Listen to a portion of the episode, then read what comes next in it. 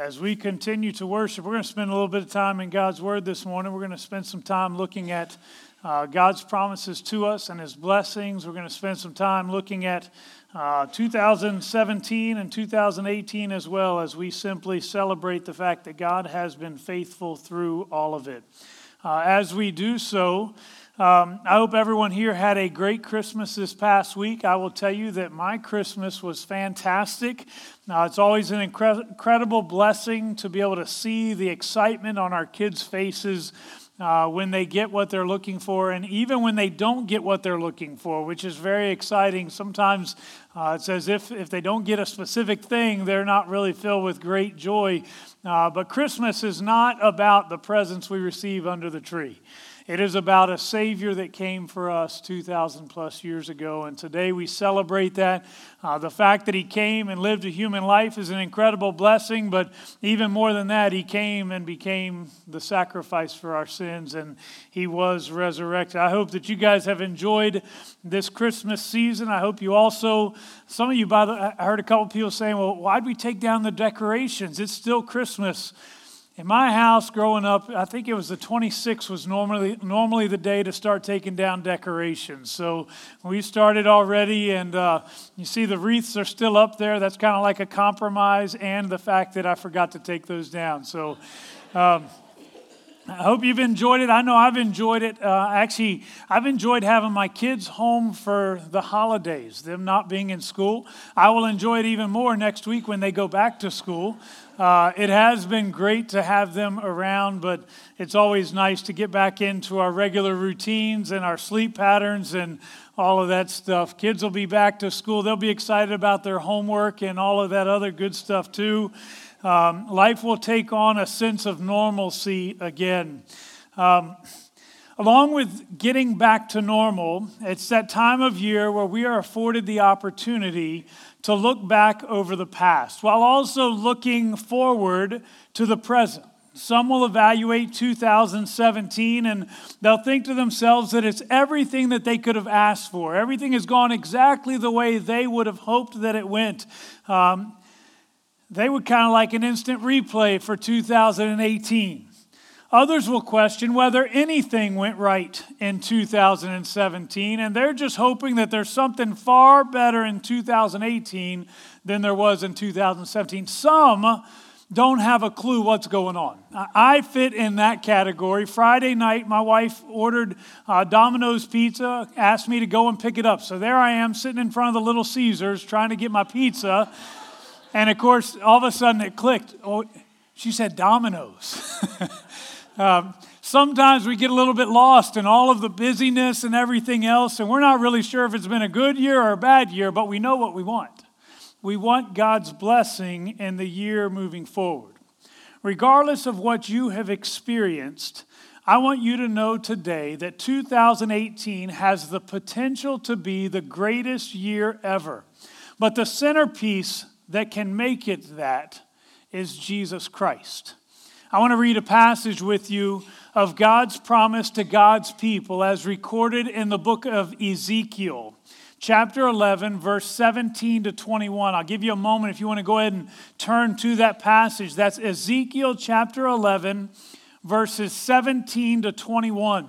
This will come at a time when Israel had chosen to be unfaithful to God. God's wrath has been promised, and they are already experiencing his punishment. Some individuals that were well respected and well loved have already died. As the punishment begins, Ezekiel cries out for God's mercy, pleading for God to rescue those who seek to please God. Listen to God's response beginning in Ezekiel chapter 11, verse 17. This is what the Lord says. I will gather you from the nations and bring you back from the countries where you have been scattered, and I will give you back the land of Israel again. They will return to it and remove all its vile images and detestable idols. I will give them an undivided heart and put a new spirit in them. I will remove from them their heart of stone and give them a heart of flesh. Then they will follow my decrees and be careful to keep my laws. They will be my people, and I will be their God. But as for those whose hearts are devoted to their vile images and detestable idols, I will bring down on their own heads what they have done, declares the sovereign Lord. The first thing I want you to see in this passage is that there is hope for a better tomorrow. Irrelevant to this discussion is whether or not you carry joy or regret from 2017. It doesn't matter what the past looked like so much as there is a promise that there is a better tomorrow that awaits us. They have reached a point in their particular nation where it seems as though everything is falling apart. There is accountability that is coming upon them, but God is promising greater days ahead. In this case, in our passage, Israel has become a filthy place. The people have become vile in every way. They have allowed false gods to be worshiped there in their midst. Now, remember all the way back to the days of uh, Joshua as he was taking the Israelites into the promised land. They were given pretty specific instructions. They were not to allow any of the people who had been in the land before them to remain. And it wasn't because God hated those people, but God knew that they brought with them religious practices that did not fit with God's people. In other words, they didn't belong, and God was trying to keep his people pure. Well, here we find a nation that has been called anything but pure. They have become filthy. They have begun to worship other gods. They have become brutal even to one another, killing one another in the streets and taking advantage of the weak while celebrating their own prosperity. Some even perceived their evilly obtained prosperity as God's blessing. In other words, if God were really displeased with us, He wouldn't let us be so well off. When in reality, it was their sin that brought these things upon them. Certainly, the weak and oppressed could picture a better tomorrow. But I even wonder if the wealthy and successful could sense a need for some positive changes. By the way, that was a fairly accurate description of what existed in Israel at that point in time. But it also could have been used to describe our nation today. We have become vile in every way. We have allowed false gods to be worshiped. We've become brutal to one another, killing one another, and taking advantage of the weak while celebrating prosperity. If you don't believe me, just look at all of the previously respected individuals who have been accused of improper sexual behavior just over this past year. The point is that our society is just as broken today as it was in Israel in the days of Ezekiel. So, how do we fix a problem like this? How do we fix a broken nation? How can we see a better 2018 than we saw 2017? The first thing that we must do is to realize where this hope originates. God is the one who gives this message to Ezekiel, and he is the one who can turn things around for us. In essence, what I'm saying is that in order for 2018 to truly be all that God wants it to be, we must first look to God. In this passage, Ezekiel cries out to the Lord. He realizes that there's nobody else who can save Israel. He even realizes that there is nothing that he can do that will save Israel. Unless God moves, they will all be destroyed. We too must reach a point of desperation where we realize that God is our only hope. You've heard the phrase, when all else fails, try God. Well, we've tried far too many other things already. And it is time for us as a nation to seek the Lord. I'm going to take it a step further. It is time for us as a church to seek the Lord. I think it's so easy for us as a nation and a church to almost hit cruise control. We like having the title of Christian. We are a Christian nation, some would say. Even as individuals, we like the title of Christian. But do we truly seek the Lord with all that we have and all that we are? One of the things that I remember years ago, someone was talking to me about what it means to be a disciple of Christ. Jesus talked about disciples being fishers of men, individuals who go out and they are continually trying to reach into the lost lives of others, continually fishing for men. I wonder, are, are you still a fisherman if you never get around to fishing?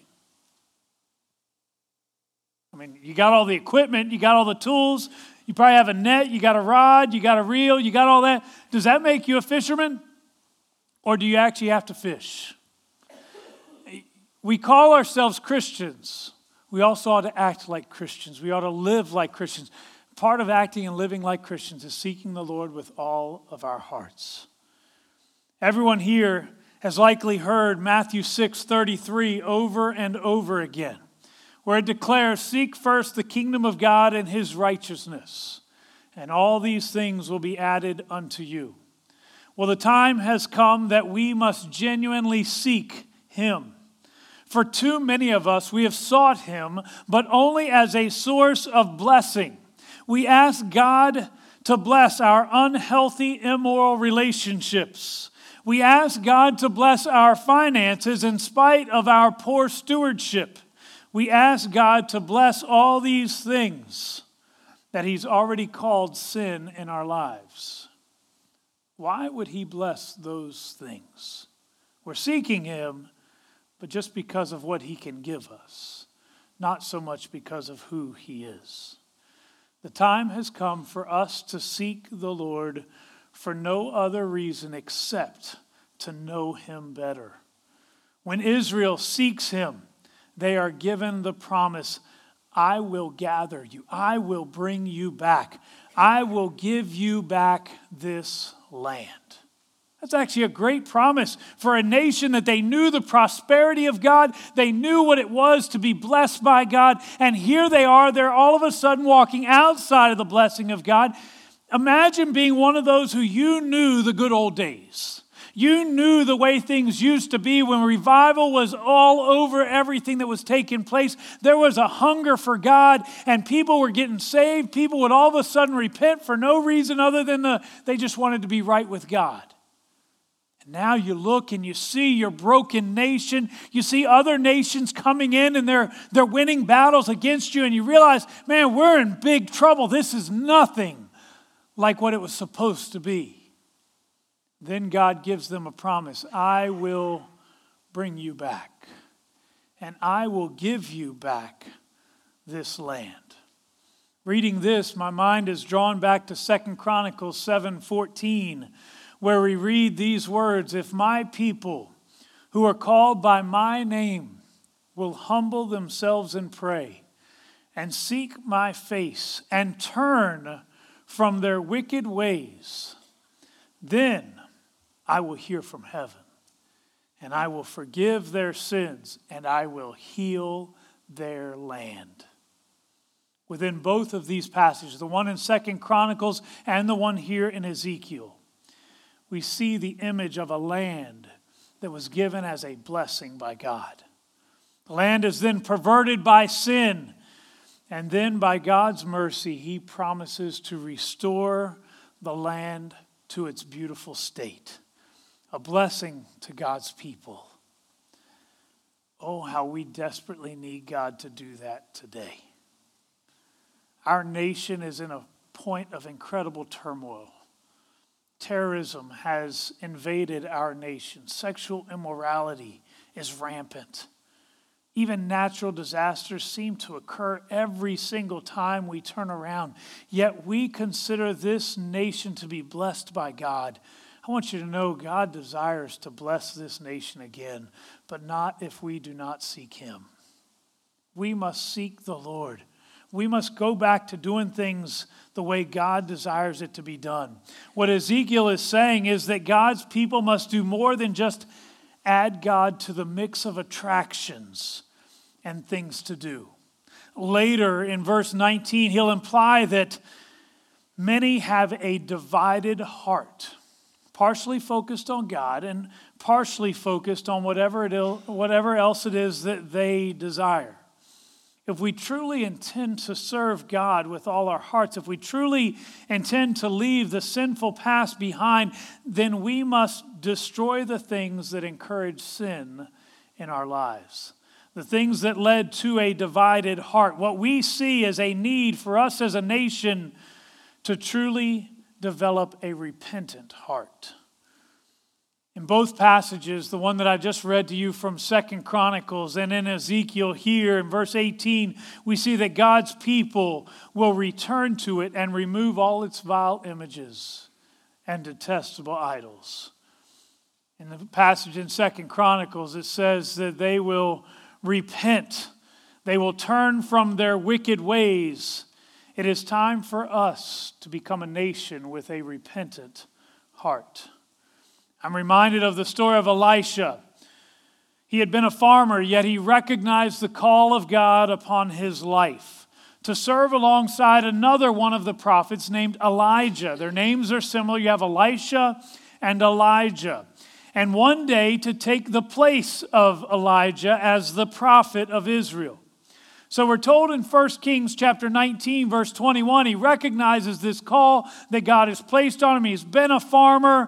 That's been his livelihood, his income. What does Elisha do when he recognizes God's plan? It says in verse 21 that Elisha took his yoke of oxen and slaughtered them. He burned the plowing equipment to cook the meat and gave it to the people, and they ate.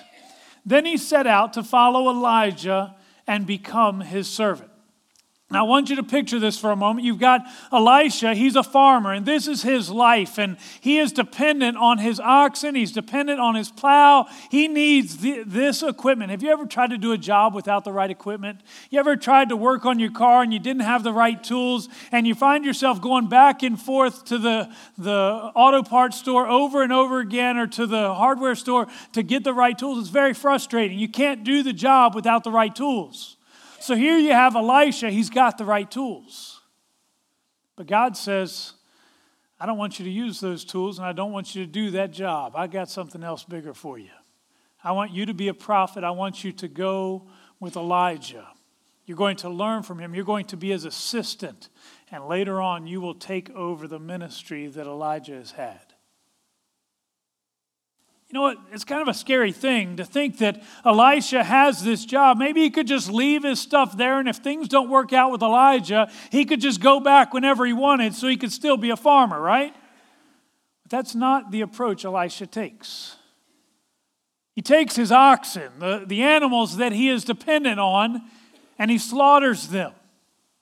Then he takes the plow that he used as a part of his business and he burns the plow, literally to start the fire to cook the meat of the oxen that he also used. What he's doing is he's eliminating plan B. There is no fallback plan. He's burning it away. He's going to follow God and God's will as God takes care of him. He has destroyed any opportunity of ever returning to his old way of life. Now, don't misunderstand this illustration. I'm not suggesting that your work has been evil and that you should go out and burn down your place of employment this week. Your job is God's opportunity to use you in today's culture. Be a good steward with it. Do everything as if unto the Lord. But what I am saying is that we need to cut off the road to our sinful past. There's a song that I think we've sung here before. It's entitled, I Will Never Be the Same Again. Listen to the lyrics for a moment. I will never be the same again. I can never return. I've closed the door. I will walk the path, I will run the race, and I will never be the same again. I hope that everyone in here has closed the door on their past. But I fear that many who attend church on a regular basis still have that door cracked open just in case things don't work out with God. They've got a fallback plan. God doesn't want us to have a fallback plan. We need to be so committed to this change that we'd be willing to cut off the road to sin. And this introduces us to the idea of making resolutions. You see, there are a lot of people who make resolutions, but they have no plan regarding how to make change really happen. I'm going to quit smoking. I'm going to lose weight. I'm going to exercise. I'm going to do all of these great things, but rarely do these resolutions work out as we plan. It's because we really don't plan. I heard one individual say that the weakness of most New Year's resolutions is that they simply go in one year and out the other, instead of one ear in one year and out the other. Well, maybe there would be more substance to, to such resolutions if we actually put a plan in place to accomplish those resolutions. Start by destroying the idols that stood in our way last year. What does that look like in a practical way? Maybe for you, you need to get rid of your cable television, your satellite television. Maybe you need to get rid of your data plan on your cell phone just to get you off of Facebook. Maybe you need to leave your table at the your tablet at the office so that you're not tempted to play games or look on it for things you're not supposed to be looking at. Maybe you need to work fewer hours this year. Maybe you need to break off an unhealthy relationship.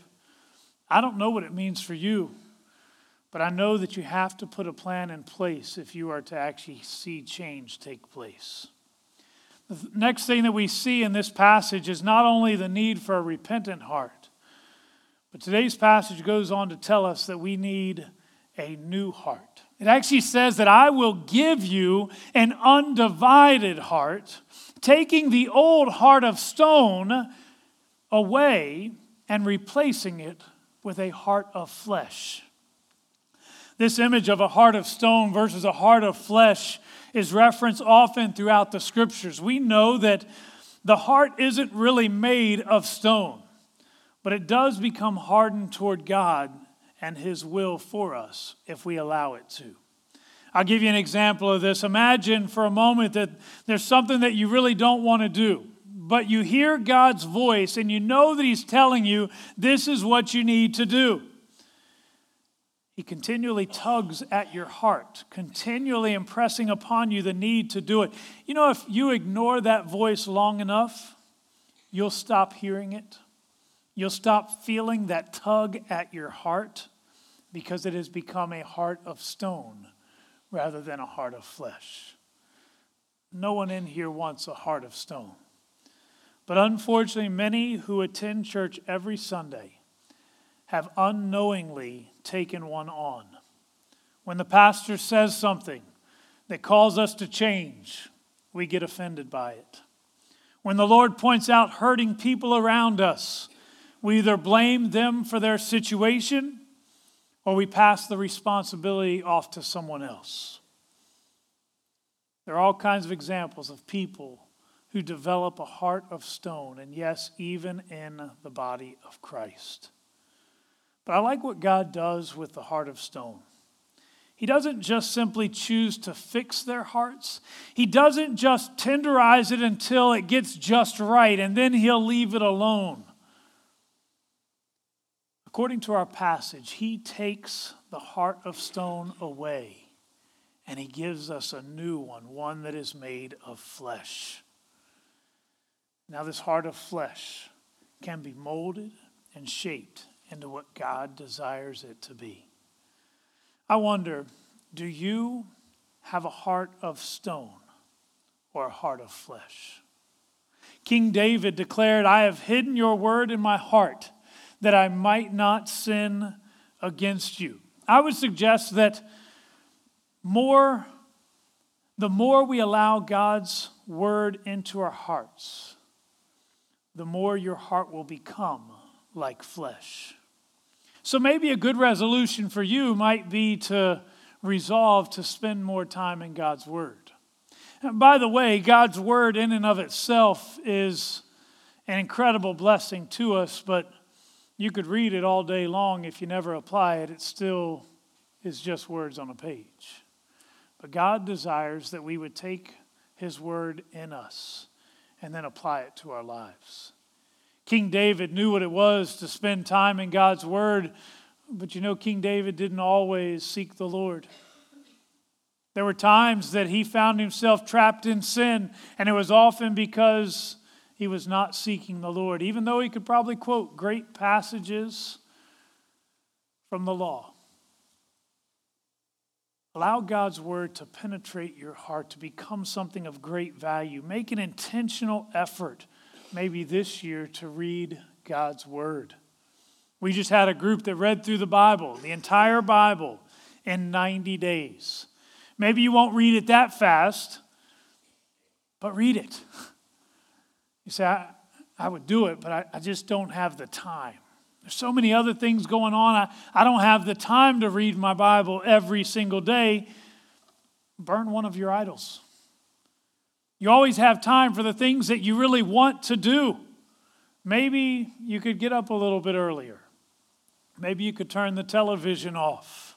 Burn an idol and then use that time for God's Word. Course, if you're like me, you get distracted too easily. So I found a, a free app that challenges me throughout the day to read God's Word. In fact, it's a great tool. Uh, it's, it's just, it's simply called Go Tandem, and it's a cheesy name. I don't even know what the name is supposed to mean.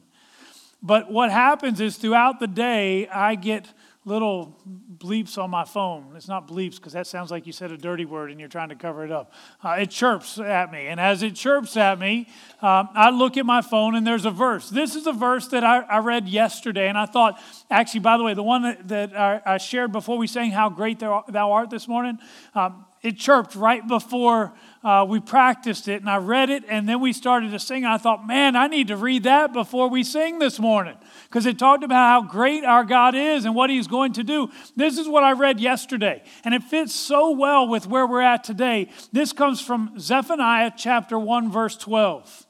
God says, I will punish those who sit complacent in their sins. They think the Lord will do nothing to them. I think about last year, and it's so easy for us to just be okay with what's going on around us. I think about the, the filth and the vile nature of our society and our nation, and it's so easy for us to just say, well, that's them, and just kind of go on with it.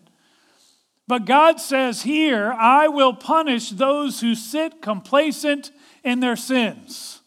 They think the Lord will do nothing to them. It's not true tell you the truth, being able to get this on my phone is an incredible asset to me because sometimes I get real busy and I'm not focused like I need to. All of a sudden, my phone will chirp and it immediately draws me back because I know I need to get back into God's Word. It reminds me throughout the day. We are called to have a continual spirit of prayer. Well, often when we spend time in God's Word, I know for me it causes me to need to pray even more. Maybe this year, what you need to do is to find a way to spend more time in God's Word. You want that heart of flesh? So take on that heart of flesh. Allow God's Word to mold and shape who you are. It's not going to happen with that heart of stone, but it will happen when we choose to take on a heart of flesh, one that is able to be molded the way God desires it to be.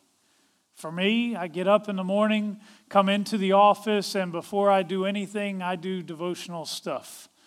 Uh, I, I, read a couple of passages, I, I do some other stuff. I have to be intentional with it. I have to schedule that time. If I don't do that, man, it's so easy for me not to do it. Be intentional so that as you allow God's word to speak, it won't be random. God will continue to do it all the way through. I encourage you to do so. Allow God to take your heart of stone and to give you a heart of flesh. Along with this, the last thing that I see in this passage is that we are then introduced to a new relationship.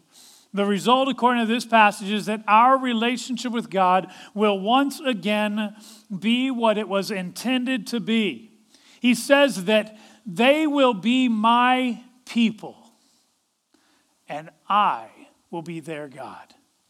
This is a great promise that is made. It's not the first time it's made. I referenced earlier in the book of Joshua. Actually, this is the promise that God gave to the Israelites all the way back at the moment that God had promised them that land. If you go all the way back to Genesis, you go all the way back to Exodus when the Israelites were first leaving the, the uh, land of Egypt. God had made that promise over and over again. I you, they, you will be my people, and I will be your God. That's his promise over and over again. Yet here they are, and they're having to hear it all over again. I'm telling you, God simply wants us to experience the blessing that he always wanted for us. He wants us to be his people, and he wants to be our God. Far too many things have taken the place of God in our lives. Far too many things have been put up on a pedestal to where they are so important to us, and we think that if we didn't have those things, then our lives would be incomplete. Something would be wrong. And God says, That's me. I'm the one thing that you need. I am the one thing that your life is incomplete without. He says, You need me. He says, You will be my people, and I will be your God. He wants so much to have a people that are fully devoted to Him, that recognize that they are incomplete without Him, but that while He is with them, while He is in them, He becomes their everything. If you really want 2018 to be better than last year, then you should start by seeking the Lord. You need to get rid of the junk that doesn't belong in your life. Again, I, I don't know what those things are, but you do. What are the things over the past year that they have really dominated your attention? They are the things that you love. You may even say, Well, I don't really love those things. What's the thing that you focused on most this past year? If it is anything other than Jesus Christ, something is wrong and needs to change. It's time to get rid of all the junk, all the idols that don't belong in our lives. And then as we get rid of the junk, we need to repent of our sins. By the way, the term repentance is not merely you admitting that you did something wrong. It's not just the act of confession, although that may be a part of it. Repentance is I was going this way, and then I chose to repent, which means now I am going this way. It is a turning away. It is choosing not to go the same path you were, but instead to turn and go the opposite direction. For many of us, those things that we have worshiped, those things that we have allowed to become idols, we not only need to destroy those things, but we need to repent, which includes confession to God, but also choosing to seek something else. One of the elements we miss in that sometimes, let me go back to this repentance. It's really, really important. You've been walking this way all along. Repentance doesn't mean merely turning around. Turn around and go forward. For, for many of us, we have taught people you need to turn away from your sin. Man, that's exactly right. We do need to turn away. That's the burning of the idols, destroying those things so we can't go back to them anymore. But we need to do more than just turn to God, we need to run to God. We need to seek Him, not just sit there and kind of be observers. We're not like, I know there's a big football game coming this week, and there are going to be a whole lot more fans out there than there will be participants. When the body of Christ, that's not the way it's supposed to be. What we've done is we've said, I don't want to walk this way, so I'm going to turn, and now I'm going to be a fan. Well, God doesn't want fans. God wants participants, those who will be in the game, those who will be seeking Him and pursuing Him. That's what it means to repent. It's not just enough to turn around, but now to go. You want to experience a great 2018. It's time for us to look to God. It's time for us to get rid of the idols. And it's time for us to passionately pursue Him as if He is the only thing that can truly satisfy us. And the result God will give us a new heart, and we will be in a right relationship with Him. I don't know where your seven, 2017 was, but I know where I want my 2018 to go. I want to seek the Lord with all that I have. And my hope is that you will do the same. If you would bow your heads and close your eyes with me. Father, as we come before you, we are grateful for your hand of mercy and grace that has been extended to us so many times. But Lord, the one thing we do not want is to become complacent in our sin, to simply be satisfied with this is the way it has been, but rather we want to seek you. Far too many of us have allowed sin to reign within our lives. We've allowed idols to exist in our midst, and they don't belong. So, Lord, right now I pray that you would help us to look to you. I pray that you would help us to truly destroy the idols that do not belong. But I pray that you would give us a heart for you that says these idols no longer fit with my life. But I pray that as we confess where we have fallen short, that you would help us to turn away, but then also to turn to. Allow us the opportunity, Lord. Open up the doors for us that we would be able to run after you. Lord, I pray that you would fill us and that you would use us. I pray that you would take the heart of stone that has existed, that we have excused, that we have simply accepted as normal. And I pray that you would take it away and give us a heart of flesh. Make us people that are genuinely surrendered to you so that you could mold us and shape us into whatever form you desire. Lord, I pray for 2018 to be an incredible blessing for every individual here.